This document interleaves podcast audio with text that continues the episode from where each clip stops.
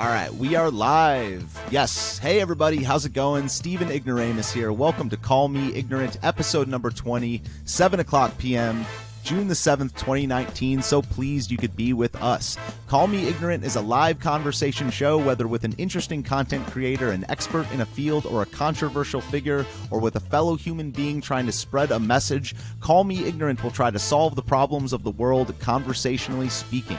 We are streaming right now to YouTube, Twitch, Periscope, Mixer, and DLive by looking for Stephen Ignoramus. If you can't catch the show live, you can find it after the fact on the above mentioned platforms, also on BitChute and FreedomScoop.com. Call Me Ignorant is also available in podcast format on Apple, Spotify, Google Play, and Podbean. You can find me on Twitter at IgnoramusSteve or send me an email at StephenIgnoramus at gmail.com. Topic ideas, questions, and potential guests for the show are much appreciated. Today, my guest is Pete Mance Rayder Raymond. Pete is a podcaster and author and one of my favorite voices in the liberty movement. He is the host of the Free Man Beyond the Wall podcast, a contributor to libertarianinstitute.org, and author of the books Freedom Through Memedom and The Kids Are Not All Right, both of which you can purchase on his website, which is linked below, along with his YouTube, Patreon, and other ways that you can support him. I'm so excited to talk to Pete today about his story, the Liberty Movement, and about the work he is doing. Thank you so much for coming on the show, Pete. How's it going? Doing well.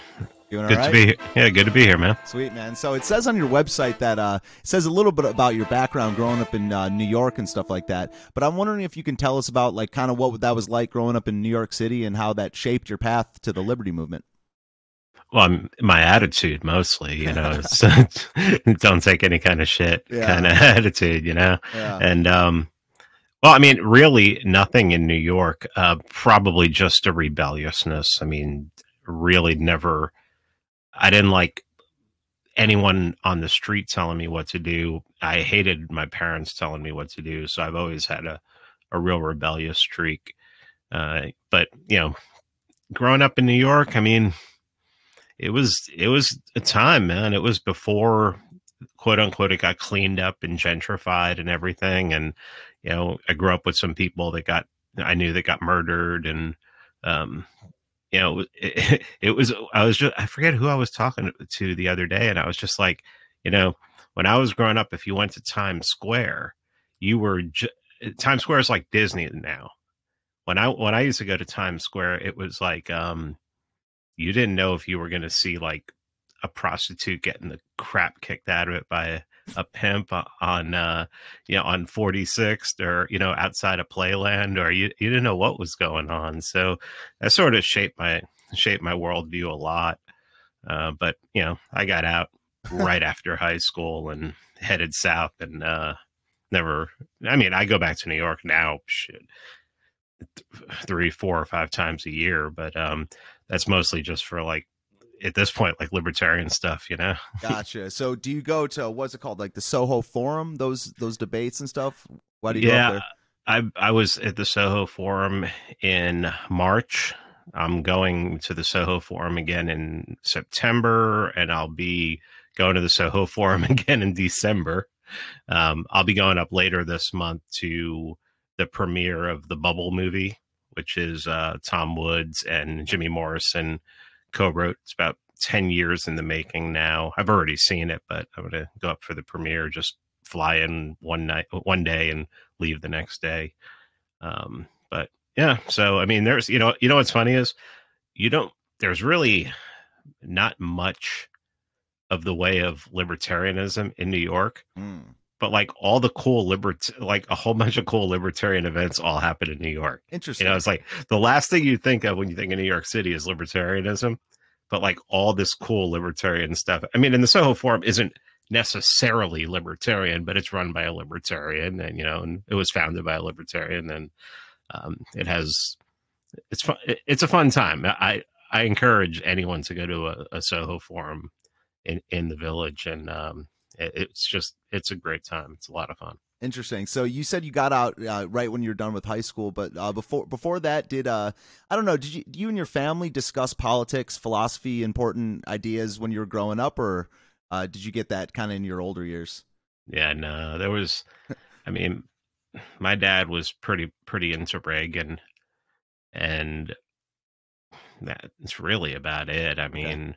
you know, my mom was liked Kennedy and everything, but she couldn't tell you why, other than you know she liked Kennedy, kind of thing. Okay, uh, not a real political household. Um, the, the stress when I was growing up was on education. Mm. You know, so you know, there no time for politics, education and sports. That was really what it was. Yeah, that was going to be my next question. Were there any like other hobbies or skills you're into before we got into writing and talking about ideas? Uh, I loved playing. I played a lot of sports growing up, but the only one my dad forced me to play a bunch of sports, but the only one I really enjoyed playing was hockey. Okay, sweet. And that was really the only the only game I sport that I like looked forward to playing on my own. Um, growing up, smoking weed that was uh that was real big. Yeah, and uh, drinking, drinking malt, uh, drinking OE and yeah. uh, private oh, stock. That was that that that was that was a lot of fun. Uh, wow. and being able to you know being able to go into go into bodegas when you're 13 years old and buy booze and walk out you know it, it was a different time you wow know? you could do that in new york back then? Yeah, yeah just like uh, whatever. Yeah no one cared. Wow. Yeah it was like uh, i'm i'm buying it for my dad and everyone you know it's like all the store owners in the neighborhood knew your parents and everything like that. So oh my dad sent me to get this. Oh okay cool. Uh-huh Sweet man. Yeah. What about uh, what about religion? Were you la- uh, raised religious at all, and are you religious now? I mean, I went to Catholic school. Grow, um, I went to public school through eighth, but I went to Catholic high school. Hmm. Um, but there was, it was all academic. And there was no spiritual side.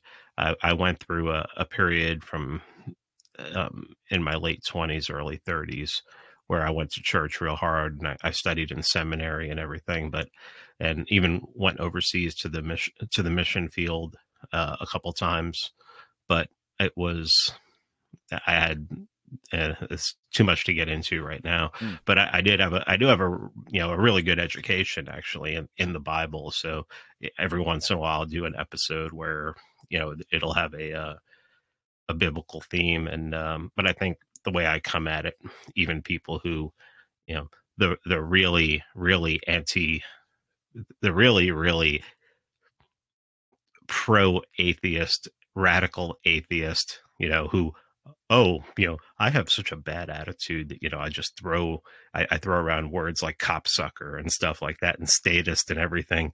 And that'll drive people out of the liberty movement. And any new person will, but being a radical atheist and telling people they're a fucking idiot for believing in God. Yeah, that's, that's, I mean, that's going to welcome everyone in, you know? Yeah, that's a good point. yeah. yeah. I mean, that, yeah, yeah, it's like, you know, uh, I, I mean, I'm one of these people who actually, you know, believes with a bunch of other people that the only um, legitimate Christian position, if you're a Christian, is to be an anarchist. Mm. I mean, it's the only one. I mean, I've done episodes about it, and um, but yeah, I mean, but keep yeah keep keep driving those people away. Wow, sure. yeah, yeah, that's keep, a good point. Keep driving yeah. those people away with your with your um, you know, with your you're a fucking idiot if you if you believe in that stupid book. You know how many wars that book? You know how many people have died because of that book? You know how many people have died because died because of statism in mm. the last mm. Century? more than all that died of religion, all those centuries combined. And when you really look at it and you study it, like some people actually do, you realize that they were the state back then and it was still the state killing under a different, you know, just using religion as an excuse. So, yeah, yeah, that's yeah. that's it. Why do you think there's such a? Why do you think there's the? I guess there's kind of like a militant atheist wing of kind of every political ideology. Communism. Uh, yeah. Oh, yeah. I mean, that's the yeah. whole thing. Yeah, you're right. Yeah. yeah. yeah you're right. Oh, yeah. yeah. All you, yeah, the militant atheist. Yeah. You're, you're this far away. Yeah. It's, it's that, that horseshoe. Yeah. yeah. Okay. Sure. Yeah. All so brilliant and so, you know, so clear thinking. Yeah. And just uh, so rational. Yeah. Worried about the sky god and the spaghetti monster. Yeah. Yeah. Right there with the commies. Very nice. When was the last time you did an episode on uh, kind of a biblical stuff as it relates to anarchy? Uh oh, oh God, it was blah, blah, blah, blah. well. I did one. Uh, you know, can a Christian be an anarchist with uh, Steve from the Anarcho Christian page on on Facebook, and I just recently did one with uh, Mr. Sue of the Pseudolectual podcast, he asked me to come on and explain my understanding of what I call Christian Zionism. Mm. And that that I just released. I released that on my own podcast four episodes ago or something like that. Yeah, so yeah, wow. I, am yeah. I'm, uh, what's funny is if you really, really believe that stuff at one time and you studied and you went to seminary and you learned it all, and then you step away from it, you can really start to articulate it a lot better when you you're not emotionally when it's not an emotional tie. You know you can really teach it. You know some of my favorite biblical teachers out there are ones that were christian at one time and then they stepped back and said well i don't know what i believe anymore. And, the, and some of those guys can uh, can really uh really teach and make a lot of sense. Wow so it says also in your bio on your website that you discovered the Ron Paul Liberty movement in 2007, and eventually that landed you at the school of thought called voluntarism. Um, I've got a lot of uh, listeners out there that aren't even familiar with libertarianism. Cause, so can you explain real fast what uh, voluntarism is and why you were drawn to it? Well, I mean, Ron, you know, when he talks to it, and I'll be interviewing him again Wednesday to release for next Friday um, great guy, mm. and just all he wants to. Um, he just talks liberty. You know, you can you could be talking to him about any subject, and he turns it to liberty. Voluntarism is that all interaction should be voluntary. That no human should be forced to have an interaction with another human, and it that's important to me because when I think about it in my head, it's the, the gov you know a government actor somebody who has gone through someone like myself, who is like myself, no matter what kind of costume they're wearing or badge they're carrying, they are no different than me. They have no more authority. They have no, all that authority is fake. I mean, it's just something that that was made up.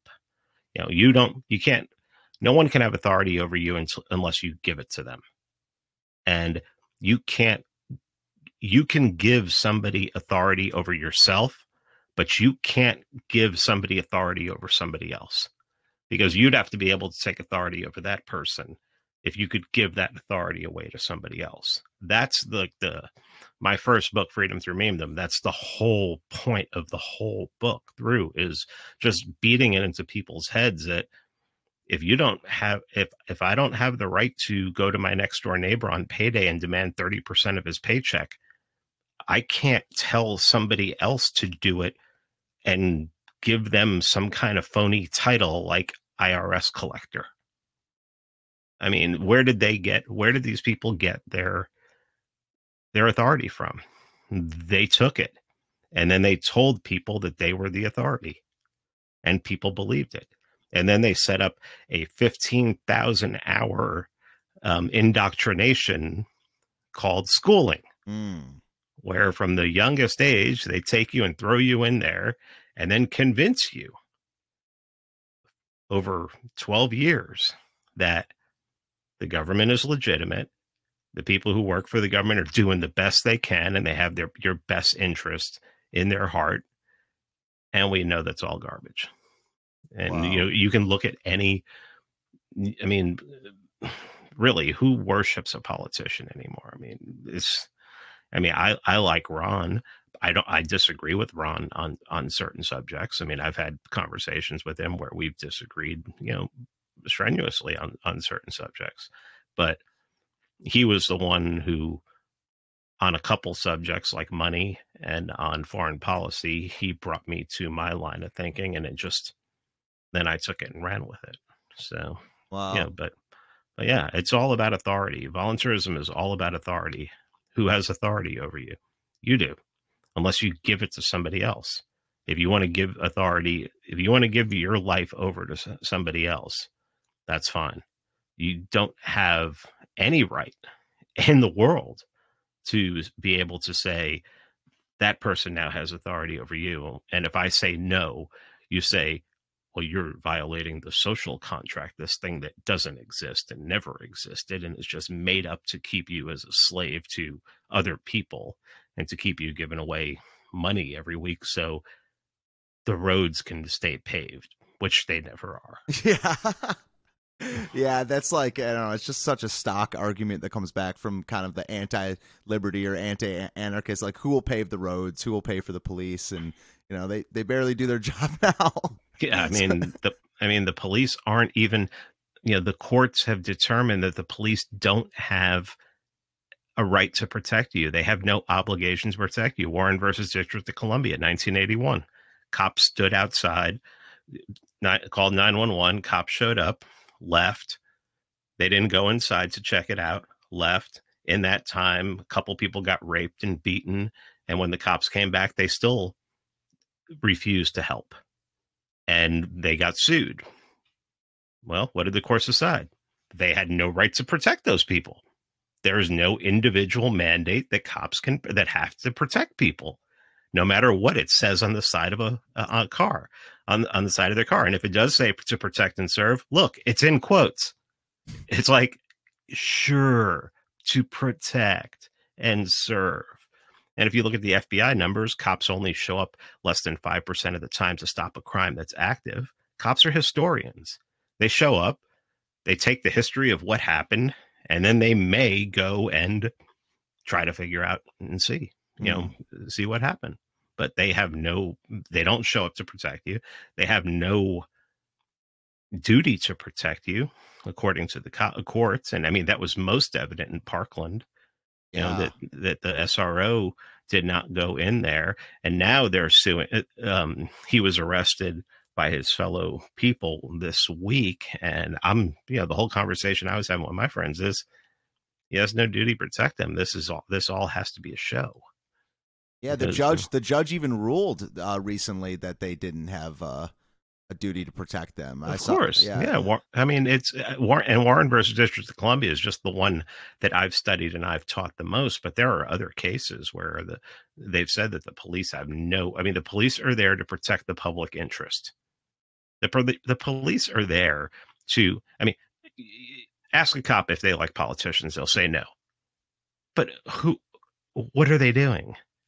They're taking, they're enforcing the laws that politicians make. And then when you tell them, don't you think these laws, it's my job. I mean, some of these jo- laws might be wrong. You know, it's very rare that you find, I mean, I've heard of cops and I know, and, and I know people who told me, when they were a police officer that they wouldn't you know they wouldn't do this they wouldn't do that because they just felt it was wrong but that's not most people most people just go to their job and do it and they don't think about the morality of it you know so mm. You know wow. that's that's another point in my first book i think i went after the cops on the second or third you know the second or third page because i mean they're there's three there's three groups of people in this in this country that you are taught to worship and if you start criticizing them you will catch shit like crazy the first one is teachers second one is cops third one is soldiers mm. Yeah you're not allowed to criticize them Wow. Yeah. I mean, that was going to be something I asked you about you later. So, I mean, so it's like uh, the police state is the police state, and kind of the natural extension of that is like the military industrial complex or like the you know global in you know we're a global empire at this point and you think do you see them as i mean they're clearly related but you do you kind of see them as one hand shaking the other i mean you get a lot of ex soldiers that come back and become cops and mm-hmm. do you think that's i don't know well i mean type of they, person that becomes a soldier? they work together now. Yeah. I mean if if there's a if a if a if a so police are considered a civilian agency. Um, the military is considered military. Military has no, because of posse comitatus, they have no right to operate on United States soil unless there's some Branch Davidians and they're hoarding guns. Uh, never mind. Um, but and then you call the Delta Force in to shoot them when they're trying to escape the fire. But never mind. Mm-hmm. Um, but police, because of the drug war, because of the war on drugs, the police can go to the military and say, we need training and we need equipment because of the war on drugs, because we have a drug problem, and the military has to give it to them. One town over is a town of 12,000 people, and they have a tank. because they went to the military and they said, We have a drug problem. Here, have a tank in Georgia. I mean, like literally, like right over the line from Atlanta. It's they, and then you know, so yeah, I mean the the military and the police have been wed together, and yeah, there is that line. I mean, I know police officers, and I know ones that have said that they do not trust working with a fellow officer unless they know that that person was in the military and was in infantry.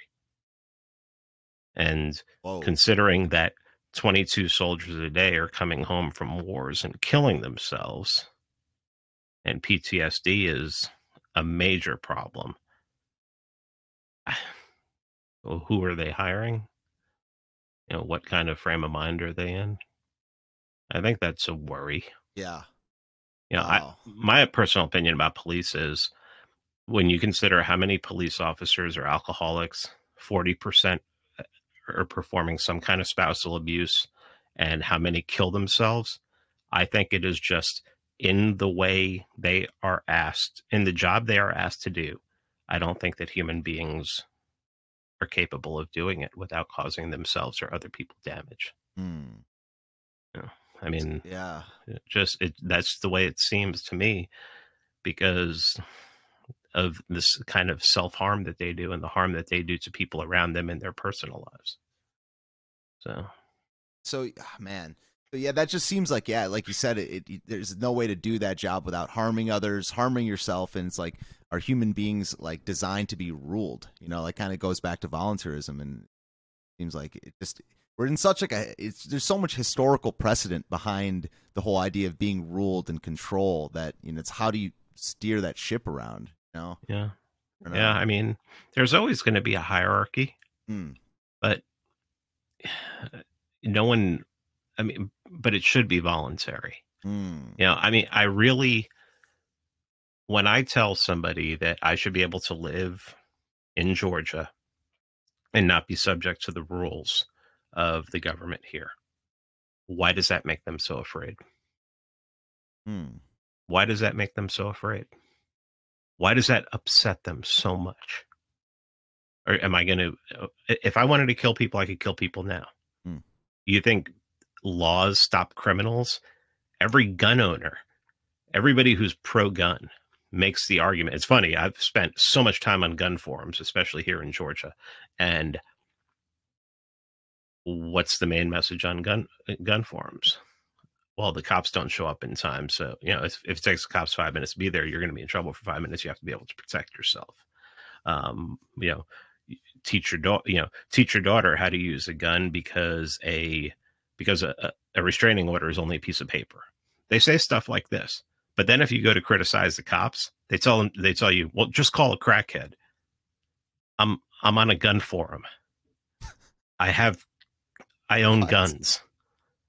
I have more rounds of I have enough rounds of ammunition to you know to be able to keep a small platoon going for a while. I know how to use all these things. Why would I call a why would I call a crackhead? We're on, we're on, a gun forum. it just goes to show the emotionalism, how they the and these most of them are conservative, so and, and, they'll be the first ones to say, "Oh, liberals are liberals are all about emotion and, and things like that." Well, what was what is a comment like that? Just call a crackhead. You're just being a snowflake. You, you're just being just like them, except it's right wing snowflakery, and it's sad.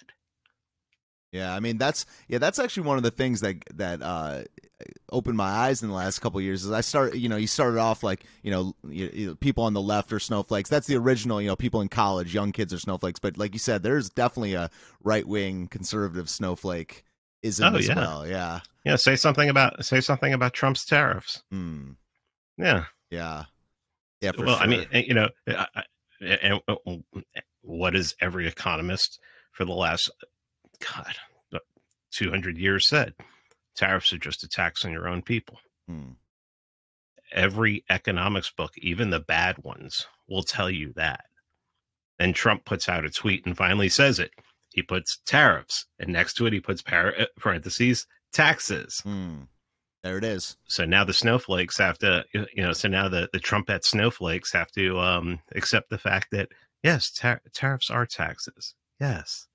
because what's going to happen is if I have a store and I'm selling something for a dollar and the government now says, well, you're going to have to pay 10 cents on if you're going to have to you're going to have to pay an extra 10 cents whenever you buy that thing that you're selling for a dollar guess what? The price is now a dollar 10 that is how it works. I know people don't want to hear that because they think it's too simple but that is how it works i've i i operate a business now i've operated business in the past businesses in the past I operate in the black because I, and I've always operated in the black because I understand these things. Even before I studied economics, I understood these things. When the when the cost of my goods goes up, the price goes up. This is Basics. this is not rocket science. You know, yeah. if Mexico is sending avocados here for 50 cents a piece and there's a 10% tariff on it, guess how much the avocado is going to be to the importer now? This is come on, come on. It's 101. Yeah. Yeah, it really is. I mean, So yeah, so I mean, so like I said earlier, I have uh, uh, you know some listeners that aren't in the liberty liberty movement at all. So I figured, uh, wonder if I could uh, throw some terms at you, and you could just give your quick you know quick take on each one of these terms, the kind of liberty 101 stuff, because I think I understand some of them, but not 100. percent But um, so I you know, so what is an anarchist? You know, because people say it's just chaos. You know, it's it's violence, but it it's kind of uh, the opposite, I guess. But yeah, what is an anarchist? Anarchy means without rulers. Hmm. That's exactly what it means. It doesn't mean without rules. Okay. I mean, a family a family could be anarchy if the parent say the parents are you know say you're a latchkey kid i mean i grew up a latchkey kid yeah you know my you know my dad acted as the ruler and everything but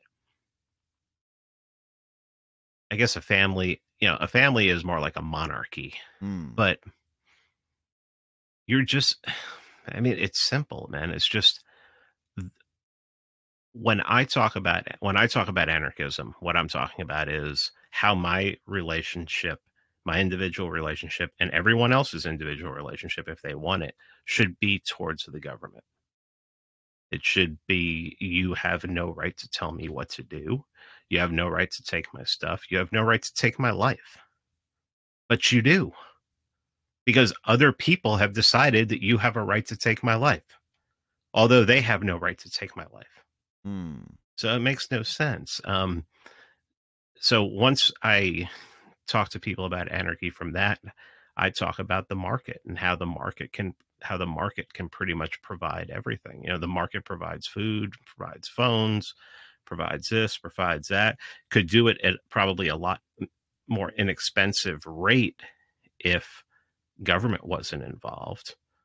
But you know, I I actually believe that that the market could provide national defense, could divide, could provide um, police. I mean, you know, think about private police. I mean, and everyone's done such a great job of trying to destroy the the idea of private police. You know, making fun of the mall cop and everything.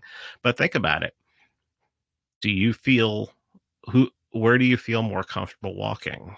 Like down an alley in a dark neighborhood in New York City or through the mall. Everybody feels more comfortable in the mall. Hmm. And there's no police there. It's all going to be private security. But out in the street, it's the monopoly on force and they have no right to protect you. So, I mean, it's just, I don't know. To me, it's common sense. Once I saw it, once, once it clicked in my mind, I can't see it any other way. I mean, I just, I mean, think about think about police.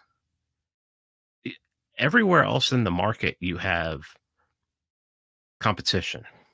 There's no competition in policing. They all get paid the same thing. If they get, oh, you know, they get to compete within themselves to be, um, you know, for promotions and things like that. But even that's a set, you know, think about it. if you had the worst police officer in the world and you had the best police officer in the world um, working in the same department there's no reason why that the worst police officer in the world should either be fired or making $10,000 a year and the best police officer in the world should probably be making a million dollars a year because mm. that's the way it happens in the market think about sports yeah truth yeah. you know i mean so but no they have no incentive to be one to be better than the other you know, unless they want a promotion or something, and that more has to do with kissing ass or going out there and writing more tickets or whatever, how the fuck they ever they, they do it.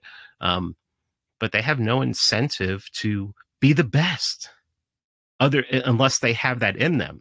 And I have a tendency to believe that if somebody wants to be the best, they're probably not working for the government. because yeah. You know, and and that's something that another thing that I I stress to people even local officer friendly works for the government. He is a government worker. He is being paid off of stolen money, money that was stolen from you and your neighbors. And even if you don't like him, even if you don't want the service, I saw a cop, uh, some police department on Facebook recently said, if you hate cops, don't call them. And I'm like, okay, bet. Can I stop paying for them too? Yeah. I'll never call a cop again, but I have to be able to stop paying for them too. You know, that's like people are like, oh, if you're an anarchist uh, and you don't want to pay taxes, don't use the roads. Why? I already paid for them. Hmm. I've, I've already paid for them. Why can't I use them? You know, that's like saying I can't use my house. You know, it's like I've already paid for them. And, and the thing is, with my house, I paid for that voluntarily. All the money for the roads was stolen from me. You know, so yeah, that's actually that's interesting because I was going to ask that later, but I, I hear a lot of you know I kind of see two schools of thought in like the anarchist ANCAP world of like you know participating in the political system versus not. You know, you got you know anarchists that uh, you know you could change it from the inside or you could not participating in it. So how do you feel about voting and you know if, if you know if you were to be in a position of uh, if, or anyone would be in a position of political power and then promise to do away with the system. Do you are you more of the non-voting type or the voting type? at this point, okay, the last person I voted for was Ron Paul in the primaries in 2008. Okay. Um, at this point, I think my vote could be bought. okay. Like if Donald Trump pardoned Ross Ulbricht tomorrow. Yeah. Hell yeah. I would vote for him. I would vote for him next year. Okay. My vote can be bought. Yeah. Huh. You, you, you pardon Ross. I'll vote for you next year. Wow. You know, you good know. point. Yeah. Yeah. Yeah. I, I mean, uh, yeah, I'm, I'm a capitalist. Mm. yeah. Make it worth my while. The only reason I don't vote is I don't get anything out of it. I mean, what do I get out of it? What does anybody get out of it? Mm. I mean, really think about it. When you when you vote, what do you? What, oh, some kind of civic duty? But that doesn't even exist. You made that up. That that you made that up. That's in your head. Mm. Social it's contracts. Not, yeah. Yeah, that's all, not real. Yeah. it, it's not. It's something someone made up. It's friggin'. You know. It's just propaganda. It really is. I've been reading Edward Bernays lately. Um, early 20th century. Uh, just the father of propaganda. You know, I read. I just read his book Propaganda, and then there's another book, Public Opinion. And I mean, you just read it, and you're like, you don't want to watch an ad ever again you don't want to watch an advertisement ever again. You're just like, oh my God, they're propagandizing me in order to get to buy this. You know, and it's uh, seriously, I mean, that's our whole lives is dealing with propaganda. It's hard, you know, it's hard. what do you think of the Free State Project? Uh, I was up there in February. I spoke at uh, at Liberty Forum. I mean, I like the idea. Um, it's um, I don't think you have to change the minds of even 10% of a population in order to be able to move it. You know, historically, allegedly, you know, only 3% of the population of the of the um settlers the oh the revolution okay revolution yeah were you know, that's where they get the term three percenter from, mm, who are okay. now a bunch of, just a bunch of copsuckers. But um, you know, they've never seen a blue line they didn't want to lick. Well. Um, but the um, yeah, I mean, I think that a small, vocal, powerful minority can move. and if the more people you have in one area who believe are like-minded and especially if they're liberty minded then when when this inevitable bubble pops i, I think you, you may start seeing more secession talk like more serious secession talk. When california started talking about it i got it i got excited because you know texas has been talking about it for my whole life um, but you know, California talking about it was like, all right, yeah, let's get some more states talk about this. You know, um, this is a good idea. I mean, it's an anachronism to believe that one person can speak for 350 million people. I mean, the presidency is an anachronism. It's, I mean, you might as well be you know, churning butter in your house instead of going down to the store and buying it. That's how that, that that's how outdated it is. I mean, the guy the guy who's in there right now can barely speak for him you know has trouble speaking for himself and probably doesn't even speak for his wife anymore so you know, right. you know and so it's just uh, i mean you know hans hermann hoppe did a speech in 1996 called what must be done and he talked about the United States breaking up into 10,000 or more little Liechtensteins. Whoa. Yeah. You know, and that, that, the, the smaller you get, the more freedom you're going to have because the more you're going to know the person next door, the more you're going to know, you know, if you do ask somebody to appoint, you know, if everybody wants, okay, you know, our little neighborhood needs to have a, you know, someone who keeps the books on the deeds and things like that. Well, it makes a lot more sense if you can walk a couple blocks over and talk and knock on that person's door and talk to them than somebody who's friggin' 600 miles away from here and is, you know, surrounded by Secret Service and FBI. And why? Because they're friggin' criminals and warlords and mm. they don't want you anywhere near them. Yeah. So, what is a minarchist? A minarchist is, and I was a minarchist for about a year after I became, after Ron Paul. Um, a minarchist basically believes that the government would, the only function of government should be, like, say, national defense, um, coin money, you know, roads, kind of thing. Gotcha. So you know, um, they wouldn't have, you know, anything about a, a national police force like the FBI, an international police force like the CIA, mm. you know, which really isn't a police force. It's just a friggin' goon squad. um, yeah, I mean, they would want everything to be as small as possible. I mean, I, I mean, I, I've been there, but you know, it's, it just seems to me that whenever you give people power and the ability to tax you, it's going to grow. Mm, true. Yeah, they're gonna. It's gonna move forward. Keep that bloat going. Yeah. Yeah. What What's an agorist? Hmm. My favorite peoples. Huh. Um. There's black market agorism and there's gray market agorism. Okay. Black market, I'm pretty sure anybody can figure out. That's the guy. You know, that's the guy I buy my buy my weed from um, you know, bootleg DVDs, um, guns. You know, if you're you know, if you're in New York State where you know you have to be rich to have to have a carry permit um, or own you know guns are hard to find. Be someone who'd be dealing guns. Uh, gray market agorism is a little different. Gray market agorism would be like growing your own food and trying to do as much as you can on your own for yourself to starve the system. Basically, what agorism has turned into is the whole philosophy behind it is whenever you whenever a government forms, immediately a black market forms because they're putting prohibitions on things. They're immediately going to put prohibitions on things. So the the things they put prohibitions on, people want. I mean, the war on drugs.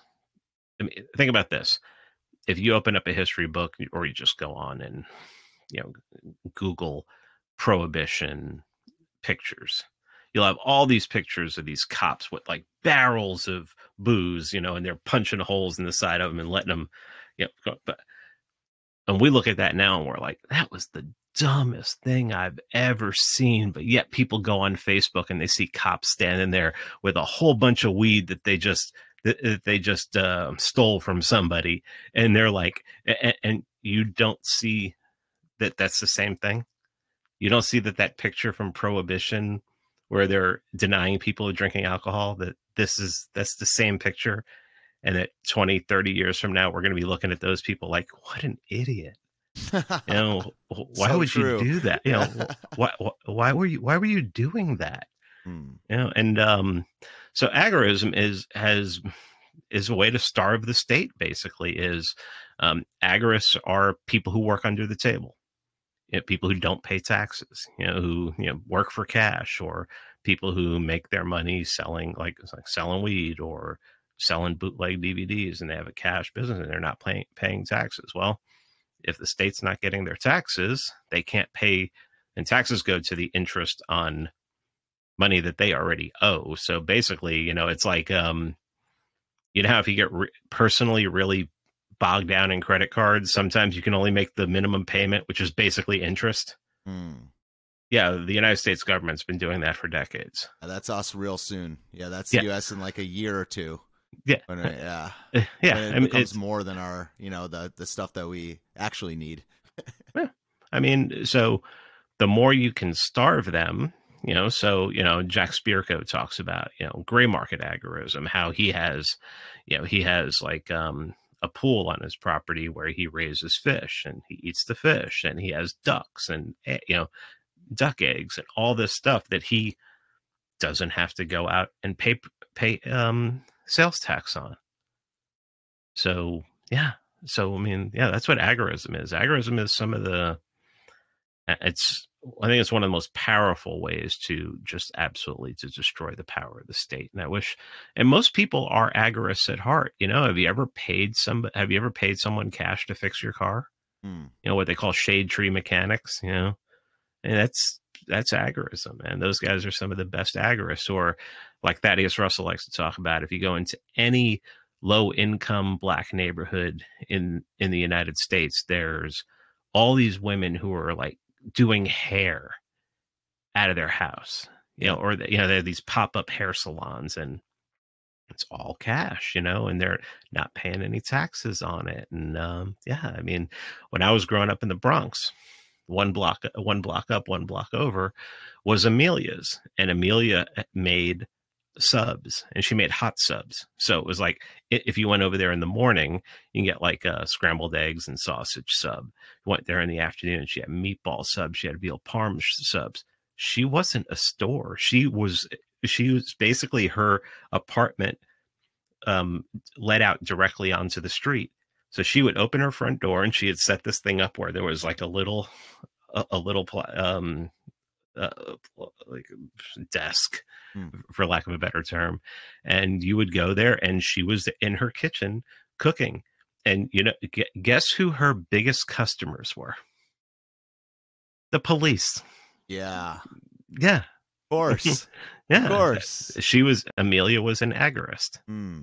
you know and that's uh yeah I love agorism and it's uh try to do it as often as often as I can. Yeah. yeah. Do you uh do you consider these uh schools of thought still like part of the libertarian movement? Like not necessarily big L like LP, but you still call yourself a libertarian? That's one one, one that I wrestle with a lot, you know. Um, I mean, I, if I call myself a libertarian, it's with a small L. Yes. My my idea of libertarian is if you have a cap if you use in a capital L, you're part of the Libertarian Party. You're still in the political process. You probably still vote. Um, you know, my whole thing is if the Libertarian Party was all about education and not worrying about these national elections. I mean, if a libertarian if Libertarian Party wants to try and get people in local elections, you know, town treasurers, things like that, that's not a problem. I mean, even even Hoppe said in that speech what must be done. It's not. It wouldn't be a bad idea to, um, you know, get into your local government so that you can try to influence them to, I don't know, cut public funding to schools and things like that. Mm. You know, um, but yeah, I mean, uh, libertarian. There's two kinds of libertarian. There's libertarian, which is a party, and there's libertarian, which is a philosophy. And most of the people I know who call themselves small L libertarians are anarchists. Yeah, yeah, yeah. So gotcha. So, um, what uh, when did you start your podcast, and uh, what inspired you to do it? On July 2017. Oh. Um, what inspired me to do it? I was looking for a way to contribute to to liberty and the liberty community beyond, you know, posting memes up on Facebook and Twitter and things like that. Um, I had a bunch of stuff rolling around in my head about what to do. So I had about 15 episodes written in my head, and I wanted to keep them at like 15 or 20 minutes. Oh. Uh, my first few episodes, my first probably 10, 15 episodes are only like 15 or 20 minutes long. Most of them are 15. Um, and I just wanted to hit bullet points on a couple subjects. My first episode ever was on the police, and the first thing I did was talk about Warren versus District of Columbia, and that the police have no obligation to protect you. And um, from there, I jumped into why the Constitution is useless. And, you know, if the Constitution, as Lysander Spooner said, the Constitution has e- either authorized the government that we have now or has been impotent to prevent it. So either way, it's not fit to exist. Um, and I had one where I talked about guns and the kind of guns that I use and uh, guns that I like. And I had ones where I talked about jury nullification which is a great subject for anybody. I would never, I used to be one of these people who skip jury duty, you know, would never go. And, um, you know, I haven't really been called for it in forever because I haven't voted in forever. But I would study jury nullification. And if somebody gets you on a jury, man, if somebody calls you for jury duty, go. Mm. You know, mm. find some, get on a jury with somebody, you know, with one of these victimless crimes and not guilty. You know, some some kind of stupid little, you know, you know somebody got caught with weed or something like that not guilty 100% you know but um yeah so i started that and after about 17 episodes i was just like all right i've run out of subjects that i really want to talk about and i don't want to talk about current events because I just don't really. Any current event I'm going to talk about is going to be horrible. Police doing something nasty or something like that. So I started interviewing people, and the first person I ever interviewed was Adam Kokesh. Then Rayford Davis, who's a former police officer and now speaks out against the job and you know is a voluntarist. Um, and then I had Scott Horton on, and that's we became friends, that helped me out a lot. Uh, my first book, he wrote the forward for and that by him putting his name and endorsing me, it opened a lot of doors to getting on Dave Smith's part of the problem podcast, getting on Tom Woods podcast, and getting my name out there. And that's when you know, I really started to see growth. You know, most of the most of the first episodes were, you know, 40 or 50 of my followers uh, followers on Twitter just being like, all right, let's hear what this idiot has to say, huh. kind of thing. And then uh, after doing interviews and being on bigger podcasts, people started listening. And yeah, I think, you know, I think the my podcast is good because I just have people on there that I want to talk about. It's very rare that I think, you know, think to myself, oh, what would the, you know, think the audience would really like to hear this person? It's like, no, it's people I want to talk to, people yeah. I'm interested, I'm interested in talking to. And, um, I mean, if that's a social, if that's a socialist like um, like Norman Solomon, you know, we had a great discussion, or um, Ron Paul or Thaddeus Russell, who you know isn't doesn't call himself a libertarian but calls himself an anarchist. And, okay. Yeah. I you know I um yeah I'm into that guy. I like that Thaddeus Russell. I like hearing him talk. Yeah. Yeah. He's he, I've had him on three times now, and you know we've we, we become i think we're we're friends now and um i've learned a lot from him and he was one of the first people when I got kicked off of Twitter to text me and be like, "Dude, you just get kicked off of Twitter." like Yeah. he's like, "Have you appealed it?" Yeah, I mean, I planned on not asking you about that, but I got a couple more questions, and I definitely, uh, w- I, you know, instead of talking about that, I direct, I would definitely direct anyone listening to listen to your video on your YouTube channel, your live stream you did, where you kind of explained your take on, you know, you know, that was you said it was disappointing and stuff like that, but it's, you know, it's, you know, I don't know if it's to be expected, but you, you push a certain line, you challenge the narrative enough, you know, you, and be aggressive enough, you're going to get banned. oh, I thought I, I thought I would have been banned a lot longer longer before that. Uh, I mean, it really didn't. It really didn't affect my life one bit. I Okay. just start. I I just. I had plans Saturday morning. I got suspe- I, I got kicked off of Twitter Friday in the middle of the night. I had plans Saturday morning to start writing another book, and it was just like, oh wow, I've just been kicked off of Twitter, so I'm not even. I can start writing, and I won't even have the thought in my head to be like, oh, go post something on Twitter, you know? Man, so uh, you know, one of the reasons I wanted to have you on the show because I listened to your uh, uh, 250th episode where you kind of like I don't know, it was a solo podcast. Most of yours are, are interviews, and you kind of I don't know, a little bit put a call out to the people that are looking to. You, you mentioned the phrase "liberty in our lifetime." So, what does that you know? What does that look like to you? Is that achievable? And what advice would you have for anyone trying to further the message of liberty and you know scale this thing back a little bit? Well, I, w- I wish I could take credit for that, but that's um, liberty in our lifetime is the motto of the Free State Project. Oh, okay, Yeah, gotcha. so, That's right. Yeah, Okay. so, so I stole I stole that. Um, it's like a meme, you know. we don't we don't believe in IP, so um, liberty in our lifetime. I, I've really come to believe that the only way we're going to achieve that is to localize more. We have to get around like-minded people and you know localize and you know make you know there there are towns there are neighborhoods where people have come together even in New York City and pushed the cops out and said we'll take care of it you know we'll start doing we'll do our own policing. We don't need you here. And that was one of the things I talked about in uh, in New Hampshire one of my speeches up there is we just have to people if people want to be free they have to first understand what authority is and that it's illegitimate unless you've given it unless you've explicitly given someone authority over you try to get around as many people as possible who are like-minded and localize and start doing for yourselves. I mean eh, it just i don't see how a leviathan like washington d.c is going to be tamed. I mean they can print their own money.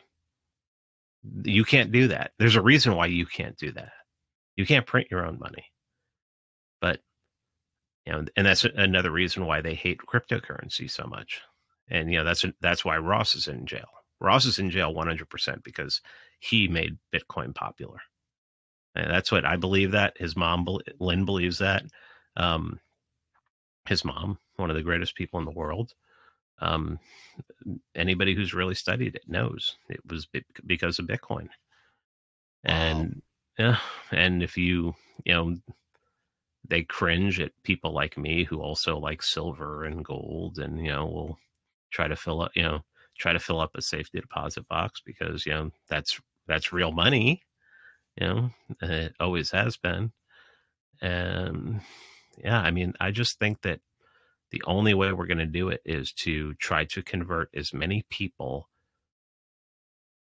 to the ideas of liberty of anti-authoritarianism and to really give band together and you know i mean i know it's weird anarchists are going to band together but um to band together to make an attempt to push that you know push that authoritarianism away as much as possible and to take as much uh as much control of your life as you can. You know, i mean the if one I mean, I would never want it to come to an armed confrontation. But we did see that the Bundy that the Bundys out in the Bundy Ranch, that the feds backed down when the guns came out. You know, I don't want it to go that far. I think that it could be done without firing a shot because the war, the war is always fought right here, right in your head. I mean, you are the worst is a old suicidal tendency song called "War in My Head," and uh, you listen. I mean, such a perfect song because he he understands the human dilemma. Is we're always fighting with what has been planted up there by other people, and be made to feel legitimate, and and it's not.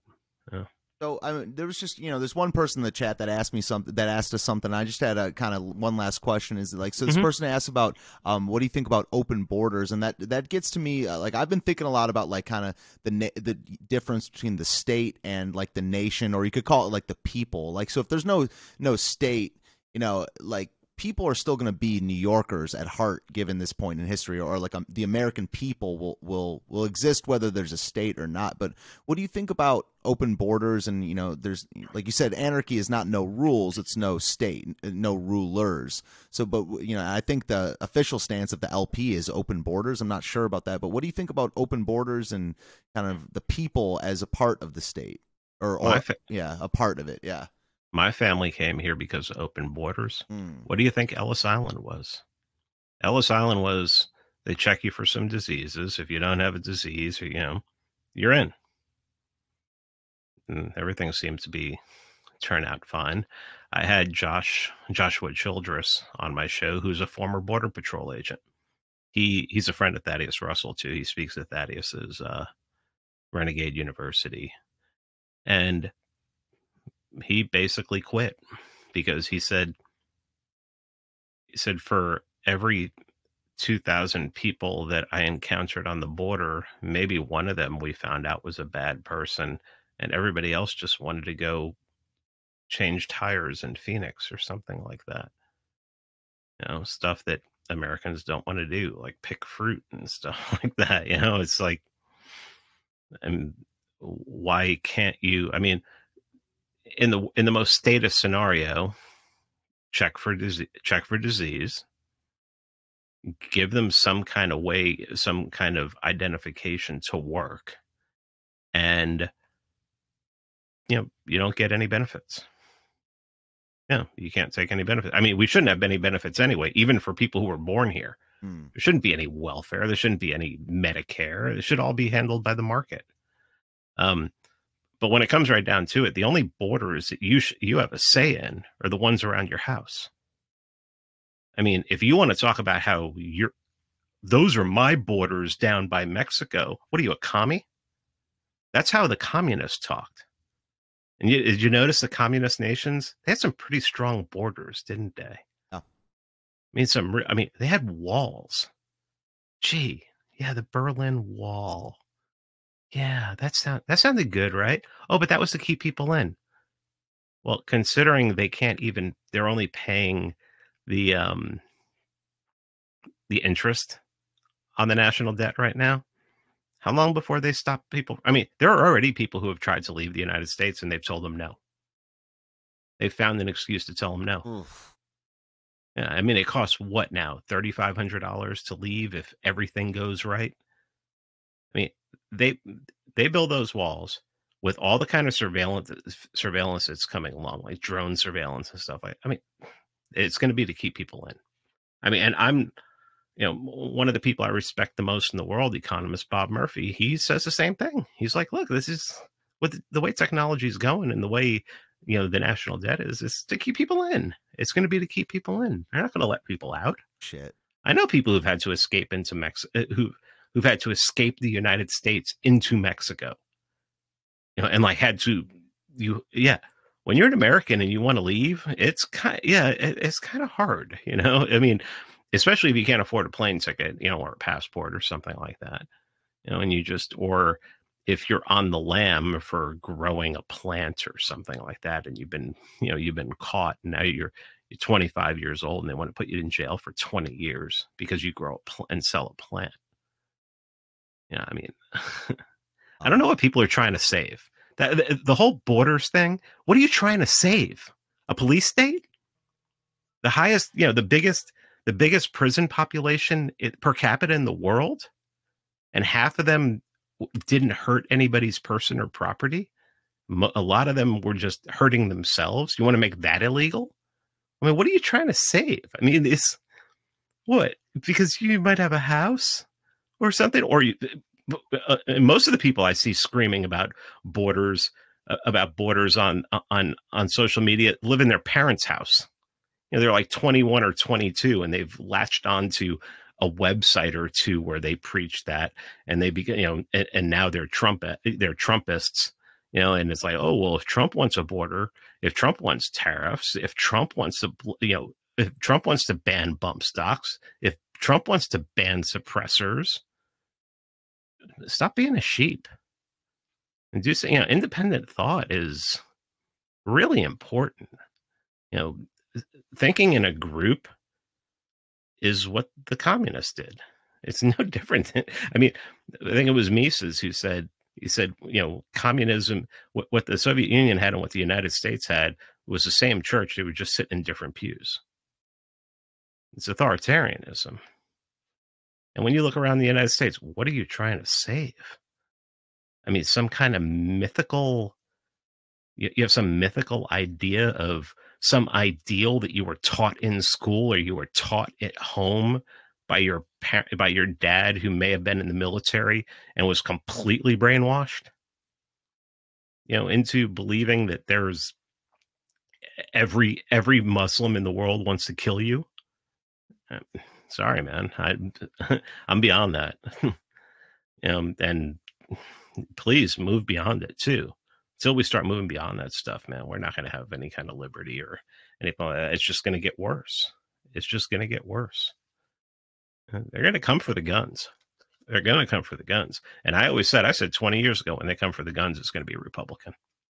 Wow. Republican's going to be Republican's going to be the one who's going to start sh- shedding away, start tearing away at the Second Amendment boy, I called Trump 20 years yeah, ago. Wow. Do you think he's uh you know that's one of the one things I wonder about um is you think he's tr- he's trying to actually do that or is he he's trying to throw someone a bone with the bump stocks and the silencers or like, like anyone if anyone should know what a slippery slope is it should be him. Hmm. Because I mean, okay, if the economy tanks in the next year and there's a good possibility the economy is going to tank, it's a bubble. People who look at the stock market and think that because the stock market's at 26,000 that means the economy is good. Hmm. has never studied economics. Um, you know what about new what about new housing? You know what about what you know what about pre-owned housing? Um you know what what about gdp never mind um hmm. yeah i mean i just Eh, Trump should know that if you give them an inch. So what, what I was saying, okay, say the economy, if the economy tanks in the next year, there's a good chance he won't win reelection in 2020. Yes. If he doesn't win reelection in 2020, the Democrat, who's probably going to be a dem- closer to a democratic socialist than it is to a, you know, like a neoliberal or something like that, um, they're just going to build upon that. Well, the Republicans said, you know, bump stocks were bad and we need to ban them. And you know, he was talking about how suppressors were bad. So, you know, we need to just get rid of all NFA items. So, no suppressors, no short, short barreled rifles, no machine guns. Okay. Well, that that makes sense. Who needs who who needs a rifle with a barrel less than 16 inches? Who needs a suppressor? Only criminals would want a suppressor because I mean, those things silence them. You can shoot. You know, you, you, you shoot a rifle, an AR-15, and no one can hear it. Says somebody who's never shot a suppressed rifle or yeah. owns one or owns one like me. Um, and you know, of course, no one needs a machine gun. Only the government. You know, so you know they can have them to protect that wall down there, down at the southern border. Yeah, yeah. Yeah, that's uh, all right. Well, that's pretty much all the time we have. We said we are going to do an hour or whatever, but uh, thank you so much for your time, man. It was really a cool conversation. It was cool to pick your brain and all that stuff. And I don't know. Uh, do you want to tell people how to find you? All your links are linked below, but do you uh, have a place you want to send people to check out your work? Yeah, I mean, freemanbeyondthewall.com. Uh, that's a website I really only use for the store. But um, you know, the the podcast is Apple, Stitcher, Google Play, everywhere. Yeah, if you use any kind of the independent podcatchers, it'll it'll show up. And um, yeah, I mean, I I do like this week. I did th- I released three episodes a week. Monday's episode was the history of Somalia over the last thirty years. That's a good one. Yeah. You like that one? Yeah. Yeah, yeah, it was great. And then I just happened to have in the can an episode with a guy who wor- who was in the Coast Guard and fought Somali pirates. so I was like, oh, how do I follow up a Somali uh, Somali episode? A guy who fought Somali pirates and was at Guantanamo and was at Guantanamo Bay and became a cop, and then quit being a cop because he was like, wow, I'm actually hurting people. Yeah, so I'm not going to be a cop anymore. What am I going to do? Oh, I'm going to teach people. I'm going to teach the general public how to break out of handcuffs. Mm. Oh yeah, sweet. Wow. And I'm gonna and I'm gonna piss off the people I used to work for. and then um, today I had Jeff Deist, who's the president of the Mises Institute, and uh, we talked about social media banning, and you know, libertarians don't want to tell quote unquote private companies what to do, but you know, if if a private company does mess with your income stream and they don't have a good reason for it, and the reason for doing it is not in their terms of service, then maybe you have a tort claim. And a tort claim would definitely be something in a private court in a libertarian society because, you know, you can always prove damages. That will always be a um, that will always be a real crime. You know, not like you know, the guy was standing on the corner smoking a plant, so yeah. you know we had to we had to destroy his life. Ridiculous. Yeah. Anyway, man, thanks everyone. Check out Pete Raymond out there. It was an awesome conversation. Uh, uh, thanks for checking out uh, Call Me Ignorant, everyone, and the ones that check us out after today. You can find this uploaded to BitChute, YouTube, FreedomScoop.com, Apple, Spotify, podcast platforms, stuff like that. Follow me on uh, Twitter, Ignoramus Steve, Stephen Ignoramus at gmail.com. Um, I don't know. I hope everyone enjoyed the show out there. My guest today was Pete Mance Rayder Raymond. You can find his information linked below. Please li- listen to his podcast. Great guests, great, uh, great takes on all kinds of stuff, and uh, great talking to you, Pete. I appreciate it, Stephen. Thank you very much. Good questions too. Thanks. Cool, man. All right.